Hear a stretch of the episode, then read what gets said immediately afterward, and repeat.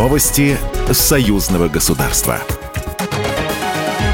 Здравствуйте, в студии Екатерина Шевцова. Центр военно-патриотического воспитания появится на базе Кобринского укрепления Брестской крепости. Об этом заявил госсекретарь союзного государства Дмитрий Мизинцев на полях Петербургского международного экономического форума. В условиях беспрецедентного давления со стороны Запада, по словам Мизинцева, хочется содействовать тому, чтобы это был современный интерактивный центр, не такой классический музей, что тоже очень важно, дорого и ценно, а центр, куда молодые люди будут приходить и погружаться в атмосферу боев Великой Отечественной войны и той обстановки, в которой работал Тейл, чтобы у них была возможность ознакомиться, как воевали и чем жили партизанские отряды на территории Беларуси, сказал Дмитрий Месенцев. По его словам, проект крайне значим с точки зрения сохранения исторической памяти в условиях современных вызовов.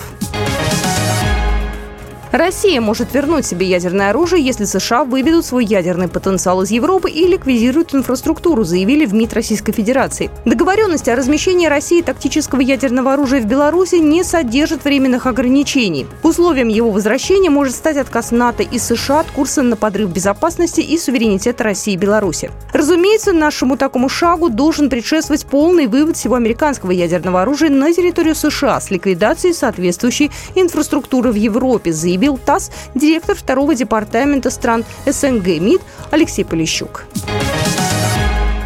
Депутаты парламентского собрания в ходе сессии приняли модельный закон, распространяющий действие договора обязательного страхования автогражданской ответственности, заключенного в одной из стран союзного государства на территорию другой. Закон направлен на унификацию законодательства Беларуси и России в целях предоставления гражданам возможности заключения на выбор договоров страхования, предусматривающих покрытие страховых случаев на всей территории союзного государства, либо только на территории государства регистрации транспортного средства.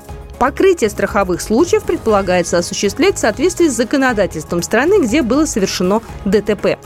Модельный закон предполагает внесение изменений в законодательство Беларуси и России. Как отметил председатель парламентского собрания Вячеслав Володин, распространение действия национального полиса ОСАГО на обе страны сделает более удобным передвижение по всей территории союзного государства.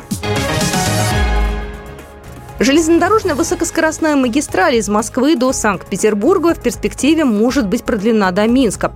Об этом сообщил глава Минтранса Российской Федерации Виталий Савельев на заседании сессии парламентского собрания Союза Беларуси и России. Савельев добавил, что инвесторы для строительства ВСМ Москва-Санкт-Петербург и создания нового подвижного состава уже есть. Программа произведена по заказу телерадиовещательной организации Союзного государства. Новости Союзного государства.